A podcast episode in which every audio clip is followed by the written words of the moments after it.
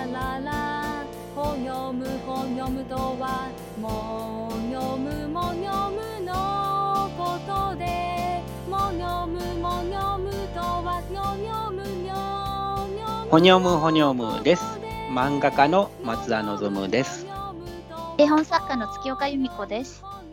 えー早速ですが最近の出来事です。僕はこういうことがありました。昨日コミティアというものに参加したんですね。ご存知ですか、月岡さん知ってますよ。はいあの、はい。オリジナルうんに限定した同人誌とか、いろんな絵本とか即売している会です、うん。この前一回出しましたよね。はい。そうそうそうなんかそんでティアマガジンっていうのがあって、うんコミティアのパンフレットがあるんですねそんでそれを見て、おうん。全員の名前が登録してあるから知り合いのところにみんな行ったりするわけですよ。うん。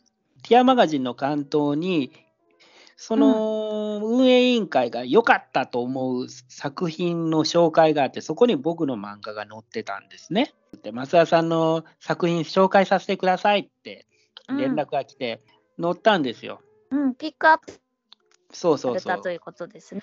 ピックアップされたら売れるやろっていうことで、僕は参加すだるつもりなかったんやけど、紹介された方は、やっぱり参加してほしいんですよっていうのが後からメッセージが来て、だから後後付けでいいんで登録してくださいっていうんで、登録して参加することになったんですよ、急遽うん、ね。うんうんうん同人誌を作って売りに行ったんですよ。50部、50部で合計100部って言ったんですけど、うん。うん、すごい。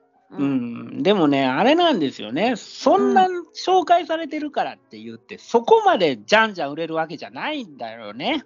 うーん。俺、もっとなんか、たまごっちみたいなことを想像してたからさ。ちょっと行列できちゃうみたいな。そうそうそうそう。まあ、普通に紹介してくれるぐらいやから、来なくはないけど、そこまでじゃんじゃん売れなくて、うわ、やってもうたって、一瞬思ったわけか。うん、思ったよ。うーん。まあまあ、でもそこそこ売れたんで。うーん、おめでとうございます。なんかツイッターで知り合った人とかもなんかね、来た。あ来てくれましたよ。ね増田さんの漫画のために来ましたって、本当にこの人って同人誌とか興味あるのかなっていうような人が僕のためだけじゃないですか、そんなん言うてみれば。うん。超悪いわと思って。あーなんかコミティアって一応なんか本を購入して、そうんそういうのが入場券みたいになってるんだよね、なんかそね。れがティアマガジンだよ。あれ？それがさっき言ってたあ、ティアマガジンあ、そう、あ、そうか。そうか、そうか、そうか。だからみんなその本を買って、それ、それで入ってきてるわけだから、そうそうそうそう結構その、なんていうの、あの、ふらりと来れるもんじゃないっていうのかな。なんていうか、うんじゅ下準備してみんな来てるから、すごいことだなと思ってる。そうそうそうそう。うん。うん、で、僕さ、だから、売れろ売れろって思って、途中から不安になってきて、うん、で、念を送りながら、うん。テーブルの前で座ってたんですけど、それだら、横にいた、あのうん僕の妄想でできたパートナーのゆずきさんが、はい。の望むやめなよ、圧出してるよ。ずっと睨んでるからみんな避けていってるよって言われたから、だってツイッターの写真もすごい念があったもん。うん来い来い帰って怖いよと思って。念を送ってたら、横の人に怒られたから、ずーっとそれから下向いて。さあ、それもダメだな。で、手に取って買いますって言ったら、ぴょーんって飛び上がって、た立ち上がって礼して、ありがとうございます。ああ、そう。そうか、なんか慣れないアイドルみたいだよね。握手会みたい。わからへんもん、えーそんなん圧出してるって言われたらもう。そうああ、でもみんな多分喜んで帰ったと思いますよ。きっと。うん。かなり売り上げも良かった。まあ9割売れたけどね。さ、うん。あのーなんて言うんだろうね、うん。結局あれやん。9割売れたら10冊ぐらいは残るってことじゃんか。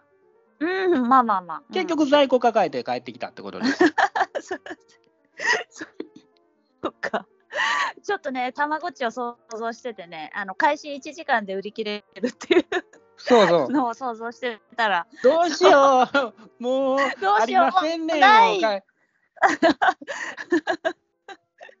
そっか、まあでも、9割売れればすごいことです。うん、まあ、なんで、これを聞いてるリスナーの方でもし僕はい。の漫画、自主制作したものが欲しければ、あの、はい、な なんなりと連絡してくださいね。送料はい8 180円込みで送りますんで、どうぞよろしくお願いします。よろしくお願いします。はい、まあ、そんな感じです。そんな感じですか。うんうんうん。月岡さんはどうですの？あ私はね、私自身は暇だったんですけど、あのちょっとパートナーのお仕事が立て込んでて、で、なんか、それのアシスタント業で1週間を過ごしてまして、え、アシスタントって絵本のアシスタントってこと？そうそうそう、あの雑用ですよね、だからなんか、各絵の資料とか集めたりとか、なんだそりゃ。なんかあの宅急便の伝票書いたりとか、アナログなんで、そういう ちょっと待ってよ。です。あの 漫画のアシスタントみたいにさ、ベタを塗ったりとか、背景描いたりとか、色塗ったりとかじゃないんだ。それそれはねあの、ほぼないですね。それは一人でやった方がいいと思う。そうなんだ。そうちょっとね、絵の具で修正で、ちょっとホワイト入れるぐらいのは私得意なんで、そういうのはやるけど、あの、あの他の、なんていうの、えーうん厚紙とか封筒とかを作品サイズに合わせてうん。作,、作ったり、そういう。え、封筒を？うん。あのね、それ封筒の絵本な絵の原画。絵本？封筒の絵本じゃなくて、封筒の絵が描いてある絵本の資料？そういうじゃなくて、ええっと、作品を送るときに、入稿するときに、大きい封なんだよ、それ。アナログやな。アナログでしょ？それで、それが結構大きいサイズとかだと、あの2枚封筒をあのカットして、大きい封筒を作ったやるやるりしてるの。。よくやるけどやるで。しょ？それをあの 作ってあげたりしてちょっとあっちの負担を減らすっていうかあのトすレペをちょっとカッごいアトしたりナログやな。そうそう。だから そういうのねすっごい私が好きなのよ。なんかそういうのが。だからそれをあの時間の許す限りはお手伝いしてました。そんな1週間でしえたえ、あの、ちょっと待って、パートナーさんってデジタルじゃないんだ？デジタル入稿はせしてないね。ああそうなんや。パソコンで色を、うん、つけたりもするけども、うん、そう。あのあのデジタル入稿のことやったこともあるんだけど、それはすごい一部で、大体があのあっちの指定というかね、うん、出版社さんから普通にアナログで依頼されるよ、色鉛筆で今回はみたいな。それが主流なの？絵本業界は。日本業界は結構アナログ派が多いんじゃない？封筒がどうのこうのっていうのは多分、うん。すっごい久しぶりに聞いたでしょ、そんなこと。うん、デビューしした時僕がまだ大学生の時に講談社漫画新人賞に送った一番最初の原稿のみですね。嘘それ以外は手渡しかデジタルでメールとかで、うん、そうだね。だから1999年を最後にそんな封筒に入れたものを送ったりしてないね。えー、そうなんだ。えー、なんかね、今ちょっとコロナ禍であんまり直接会いに行くっていういうのが少し減ってて、送ってもいいですよって言ってもらったりするし、うあん、取りにそうなんやうん、取りに来てくれる場合もあるけど、いろいろです。すごいの聞いたな。宅配便って言えばいいのかな、うん、で送ってくださいっていうのが多いかな。うん、なるほどね。月刊誌とかの仕事はね。うん、ははい。い、わかりはい、ました。そんな感じです。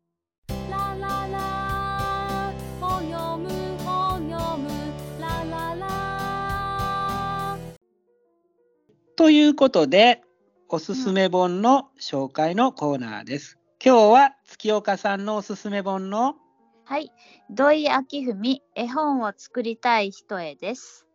あー、はい僕も読ませていただきましたよ。月岡さん、これははいどういう意図で僕に勧めてきたんですか？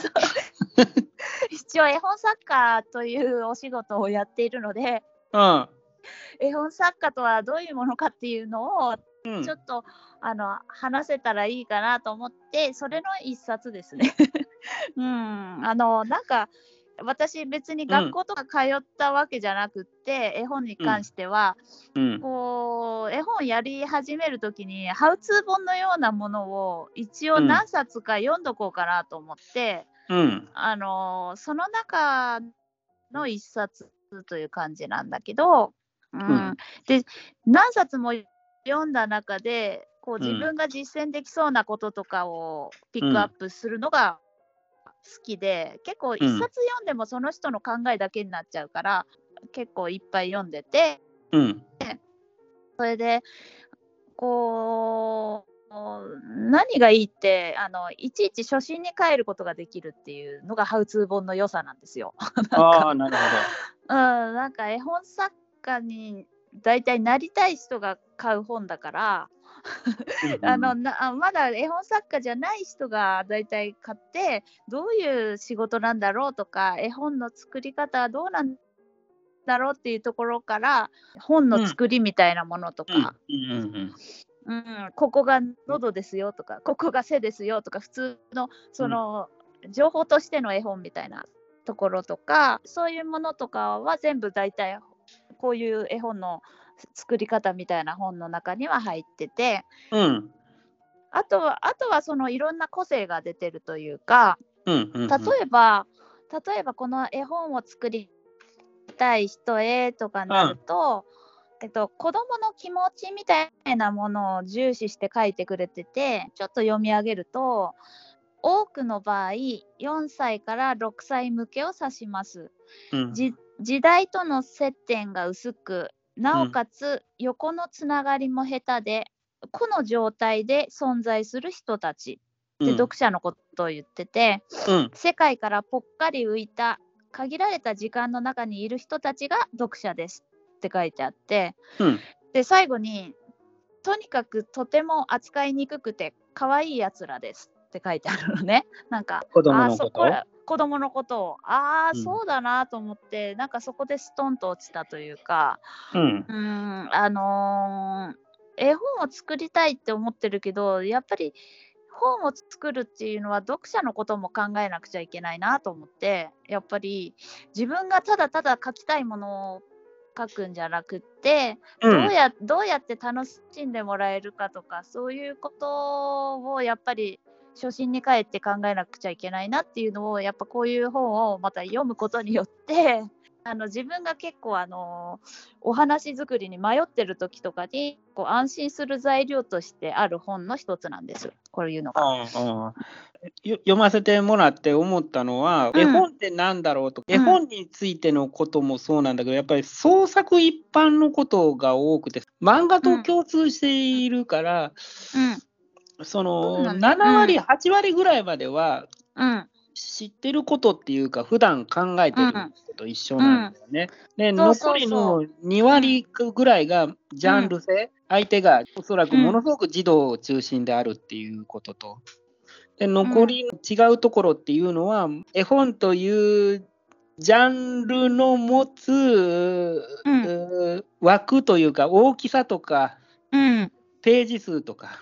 うんうんうんうんうんうんそうだね、あのーそこが違うよね漫画とね。なんかそそこ以外はねね、大体がほとんど一緒なんだよね。そうそうそう。だって絵とさあの物語があるっていうのでは漫画とほぼ一緒だしなんかうん。漫画家の人が絵本を作ることも結構多いというかねそういうのもあるから多分うん。似通ってるとは思う、うんうん、結構吹き出しとかあの対応した絵本とかも出てるからね最近はね、うん、うん。なんか漫画と絵本の差がないような絵本というか、うん、その漫画ってやっぱり印刷の制限があったから白黒中心でさ白黒になると、あの鉛筆とかのグレーな部分とか筆のグレーな色っていうのが出にくかったから昔は。ペンでうん描いて白と黒がパッキリ分かれた絵で印刷することが前提になってたうん。でしょ、うん。で多分その影響が今も続いててパソコンとかスマホの画面でみ見る時、うん。書く時っていうのはそんなにペンである必然性ももうないと思うんだないよね。うんうんうん。まだペン画に寄ってるしうん。書く方もそうだし見る方見る方というか加工されるものも白黒がほぼ前提になってると思うんだけど、うーん、そうだね。漫画は。絵本に関してはその制限がないやん。もっといい印刷技術を使っているわけだから。そうそうそうそうそうそう。まあその分さ、コストがかかるからページ数が少なくなるとか。うんまあ逆にその値段のことを考えると小さかったらあれだからうん大きくするとか、そういうことで今のうん枠というか、うん大きさとか値段とかページ数とかあるいは色がうん。いっぱいあって大きかったら子供が喜ぶとかそういうことでうん。そうだね。形に修練していったと思うんだけど、うんうんうん。大体私が書いてるのは32ページの本がうん。多くって、この前のワゴン祭りはちょっとページ数減らして24ページなんだけど、ううん。ん、大体その15見開き、11見開きっていうのが基本であって、でそれ大体それにみんな合わせて書いてる感じだね、なんかね。うん。絵本で絵本ってそういう、そうやって書いてくださいって言われることが多いというか、多分ね、ページ数を減らしたり増やしたりすると、その分ちょっと予算が かかってくるっていうのと、うん。あと、いろんなサイズがうん。本のサイズもあるんだけどいろそそれもなんかいろいろ定番のだとあの予算が普通なんだけどちょっとあの特殊なものになるとまた値段が上がってきたりするからだいたい定番のものにできるんだったら定番でっていうのが多いかなと思ってうんサイズ的なこと言えばそんな感じですねピーター・ラビットとかすごく好きで、でもあれってちっちゃかったやん。うんちっちゃいそうそうそうそうああいうのっていうのはそんなに多くない。ノンタンとかもちょっとちっちゃかったよね。ちっちゃい。あのね、赤ちゃん絵本に関してはね、赤ちゃんがちっちゃいからね、うん。ちょっとちっちゃいよね、サイズが。ずいぶん。あのーあ四角いのも多いし。うん。そうそうそうそうそうそうそう。ページ数も少ないし、手のひらに乗るというか、赤ちゃんがつかみやすいようになってたりとか、うん。あとちょっと段ボールみたいな、ボール紙みたいな素材とかであの作られてたり、周りをちょっと丸くカットしたりとかして、赤ちゃんが怪我しないようにとか、そういうのが、赤ちゃん絵本っていうジャンルがまたあって、それもいつか挑戦してみたいなとは思ってるんだけど、なかなか案が通らない だけど、いつか赤ちゃん絵本も出してみたいなと思ってうん。なん書いてます。かさ、うん子供向けの絵本の他にさ、まあ、うん大人というか、結構全年齢向きの図解風の絵本ってあるじゃないですか。うんで僕が2003年ぐらい、本当20年ぐらい前だよ、そういううん。仕事をするとかしないとかで、絵本の打ち合わせしていたことがあって、その時、まあ手手品のうん。についての本なんだ、うん、そういうのっていうのは結構多かったりするの？えっとね、そうだね、あの、あそういう図解ものっていうのも結構子供が好きで、うん。うん。あの人気あると思う。そのジャンルはジャンルとして。あのあとは間違い探しとかね、なんかそういうウォーリーを探せとかそうだよね。探せみたいな、そうそうそうそう。あとは何かその、えっ、と、私の好きな鈴木のりたけさんっていう人の仕事場とかいうあ、があるね。あるね。あるでしょう。そう。あれの、まあね、図解ものだよね、あれもね。う。うんん。うん、そういうのも、絵を見ただけでわかるし、あの、うんそんな言葉とか文字が読めない子供でも絵だとわかる、わかるから、うん、そういう図解ものとかもいいジャンルだと思います。うん。うんなんか、僕もうんそれやりたかったんだけどね、なんかうん当時、うん打ち合わせしてたんだけど、なんか2003年ぐらいってどんどん仕事が忙しくなってて、漫画の方が。でその忙しかったんだ。そう、んその次の年ぐらいからもうん週刊連載も始まって、とてもじゃないけど、あやる余裕がなくなっちゃったんだよね。そうなのか。でも図解物確かに松田さん向いてそうだから出してほしいな、なんか。うーん。ね。この本を読んで結構驚いたのは、うん。持ち込みは基本的に断ってます書いてあるんだよ。そんで、あ、そっか、この昨今な、コロナやからな、って知り合いの絵本編集も、こんなご時世に持ち込みに来たやつがいるって怒って、ツイッターで書いてたわと思って、奥付け見たら2018年なんだよね、この本自体は。そうそうそう。もうその前からかいと。そうなの。結構厳しく狭きもんなんだよね、実は。なんで、なんであかんの？それはもうなんでその、そなんだろの人たちでいっぱいだから、それ以上入ってほしくないってこと？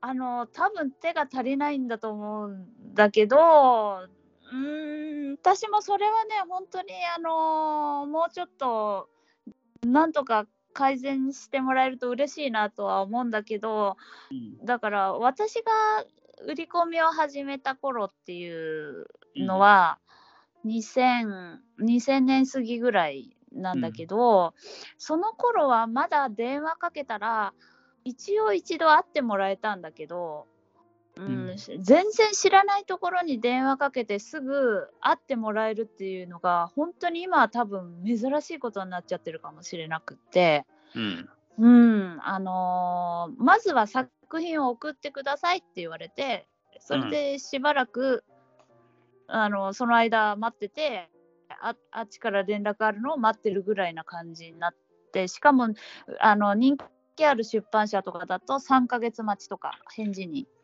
そんな感じの業態みたいなんだよね。いやもうそれやったらさ、インディーズから始めた方がええんちゃうかって言われだってもう書いてる待ち時間がもったいなくて書きたいじゃないですか。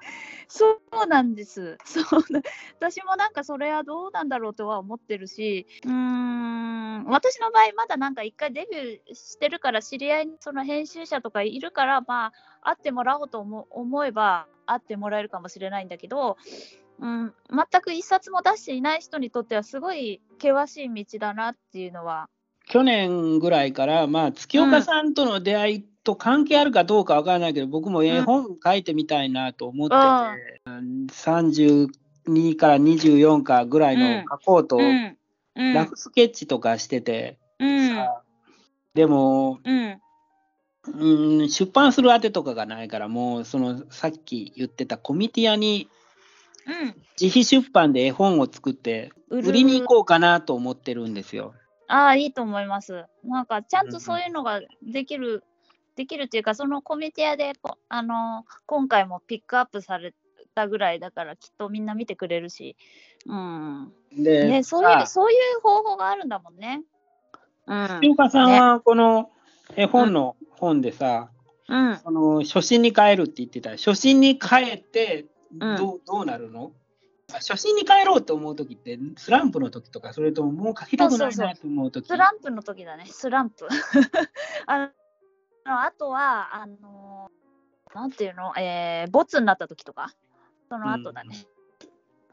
うん、やっぱり、うん結構気に入ってた作品がちょっとダメだ、売り込んでダメだった時とかに、もう一回ちょっと絵本っていうものを学び直そうというか、うん、そういう意味で結構読む。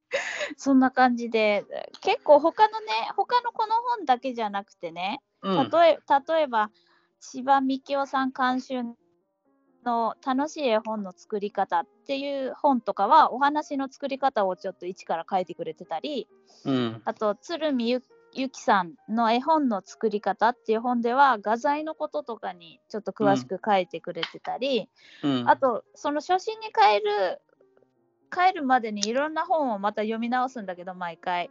あの イラストレーターの本も読んでてイラストノート編集部が編集してるイラストレーターの仕事とかあとフレアさんが書いてるイラストを仕事にするとかイラストレーターのことが書いてある本とかあとはあのこの前喋った、えー、加古聡さんの絵本への道とか、またこれも絵本作家の工藤典子さんの工藤典子ブックとかその絵本作家の日常を書いたものとかどういう作品の作り方をしてるとかそういう本を家に置いといて一からやっぱなんか自分が作りたかったものは何かっていうのを探るためにややり直してるって感じ毎回。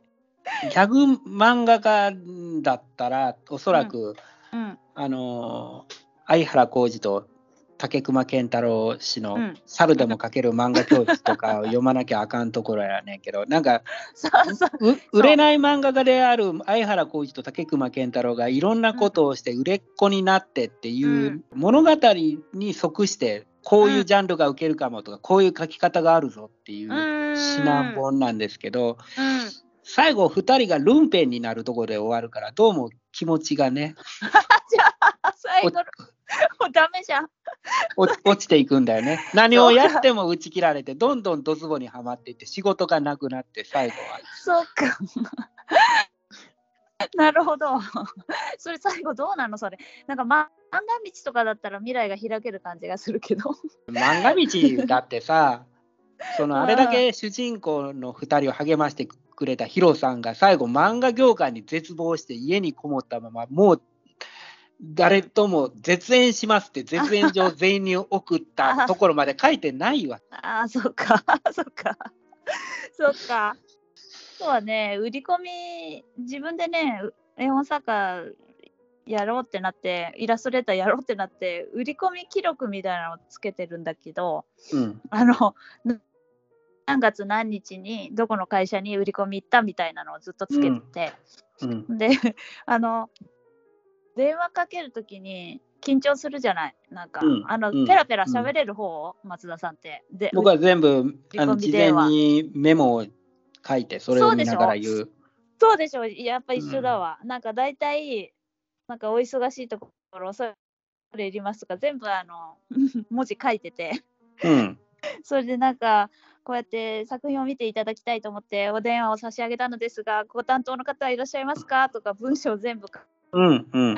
売り込み日時が決まったら、その日時と場所と地図ととか書いて、あとはその当日売り込んだ作品のメモを取っとくとか、その、えー何を言われたかとかもちょっと書いたりとか、そういうメモを取ってあるんだけど、それをまたちょっと見直してみたりとか。何のために？いや、なんかだから、あの、まだ昔から売り込んでて形になってないやつとかある。作品で気に入ってて、でも形になってないやつがあって、やっぱりそれを 形にしたいから、なこの時何言われたんだろうっていうのをまた振り返って、またそこを直そうかなとか。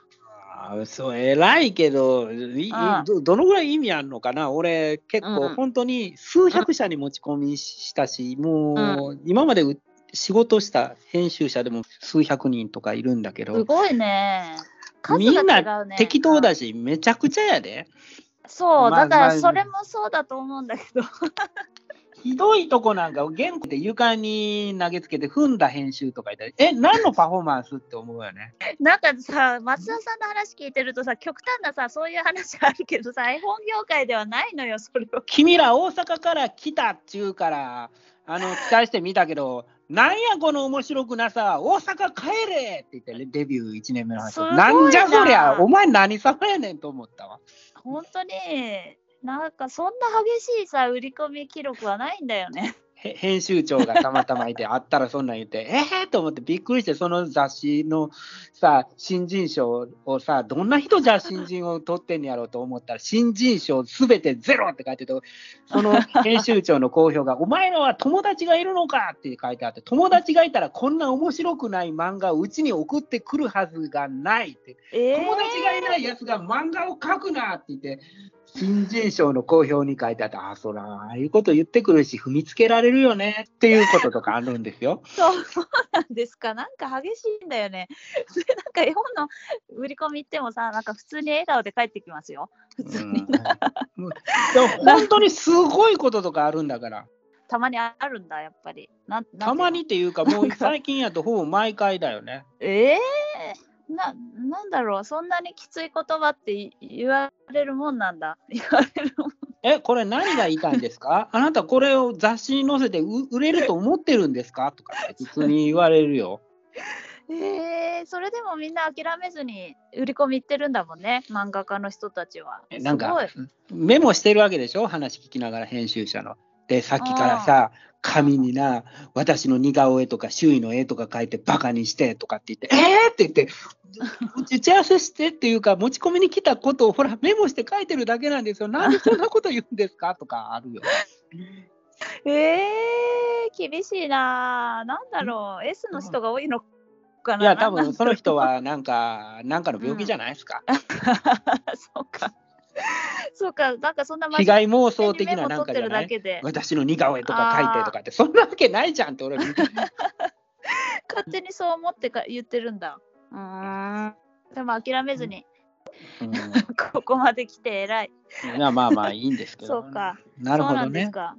あとこの絵本で、まあ、この本に限らず、まあ、インタビュー記事がすごい好きで、うん 島田由香さんっていう方のインタビューの記事だと、うん。なんか絵本を描くというのは自作の塗り絵を自分で楽しんでいるようなものって書いてあってうん。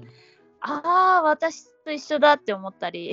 うん。あとなんか新井良二さんのインタビューとかの話ではうん。アイデアは外から拾ってくるもので自分から出すのは絵本を作りたいっていう気持ちそれだけで十分って書いてあってちょっと気が楽になったりなんかそういう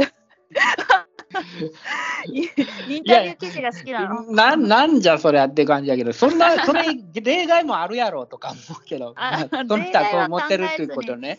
そうそうそうそうそうそう。憧れてる作家さんのインタビュー記事を読むのが好きっていうのがありますね。うん。絵本絵本を作りたい人へっていう 本を選びました。あと土井明文さんっていうフリーの編集者の人にちょっと憧れを抱いてるというか講演会も参加したことあるし、うん、そそこでなんかこうあのこの前なんかどっかで話したと思うけどうん。その絵本の文章を全部ノートに書いてたって言ったうん。あの話したじゃないですか。あの、うん。好きな絵本の文章をノートに書き写すっていう、そういうのも結構ど土井さんがおっしゃってたことで、うん、そういうのを真似してやってます。絵本作家のね、ことをもうちょっと、ちょっとずつ話していこうかなと思って、今回こういうことにしました。じゃあ最後にもう一度、今日のおすすめの情報です。どうぞ。はい。土井明海、絵本を作りたい人へ、原稿者2200円から販売しています。これはね、うん私のね、あの、うん昔買った本が黒い表紙のものなんですけど、うんちょっとあの改訂版みたいな感じで、今は白い表紙のものが主流で売られていると思いますので、よろしくお願いします。はい。はい。次回は僕のおすすめ本、モンゴメリ赤毛のアンです。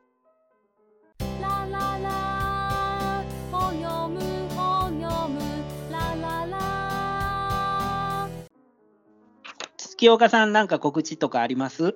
はい。私の新作絵本、輪ゴム祭り、小峰書店から出ていて1430円です。輪ゴムを使って遊ぶお祭りの絵本なんですけど、ぜひ手に取ってみてください。よろしくお願いします。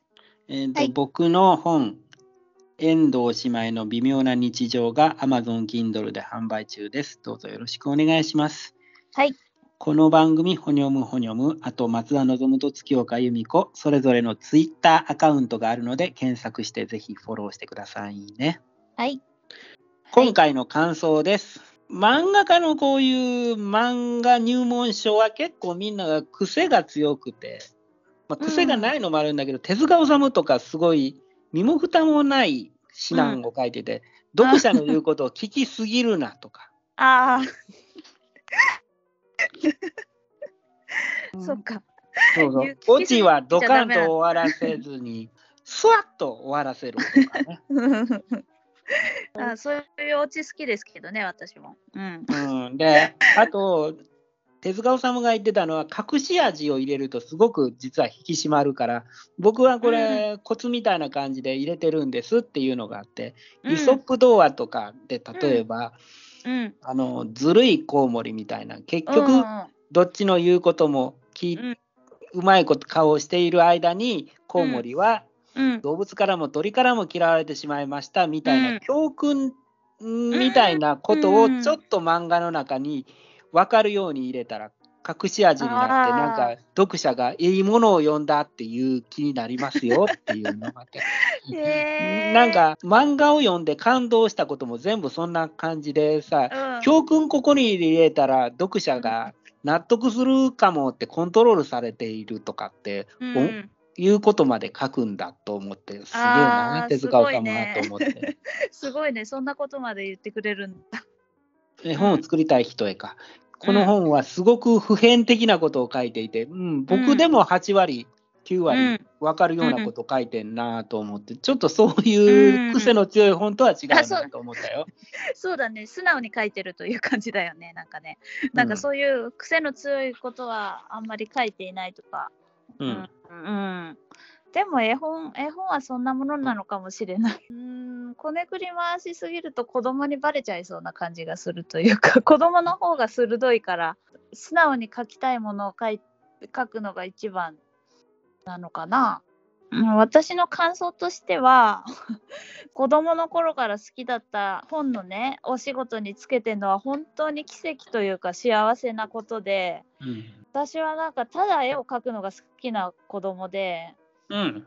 なんか絵が特別上手なわけでもないし今でも別に上手だとは思わないし、で、うん。なんかおはでもこのお話を本にして出したいっていうことを、うん。なんかうん。諦めなかったから出せたって自分では思っててもしねなんかこのリスナーさんの中でもね何度も売り込みに行ってね挫折を味わっている方もなんかいらっしゃるかもしれないんだけど一緒に諦めず頑張りましょうっていうことを伝えたかったです。なるほど。はいということで、ほにょむほにょむ第19回、土井明文絵本を作りたい人へです。どうもありがとうございました。ありがとうございました。ちょっと前向きなことを多く言ってきましたけど、実はこの1週間なんかストレスが溜まってどんより沼の中を歩いてるみたいな感じで、こう何も考えずに黙々とできることが梱包セットを作ることだったのでパートナーありがとうございました。はい はい。それじゃあまた来週。ラララ、ほぎょむほぎょむ。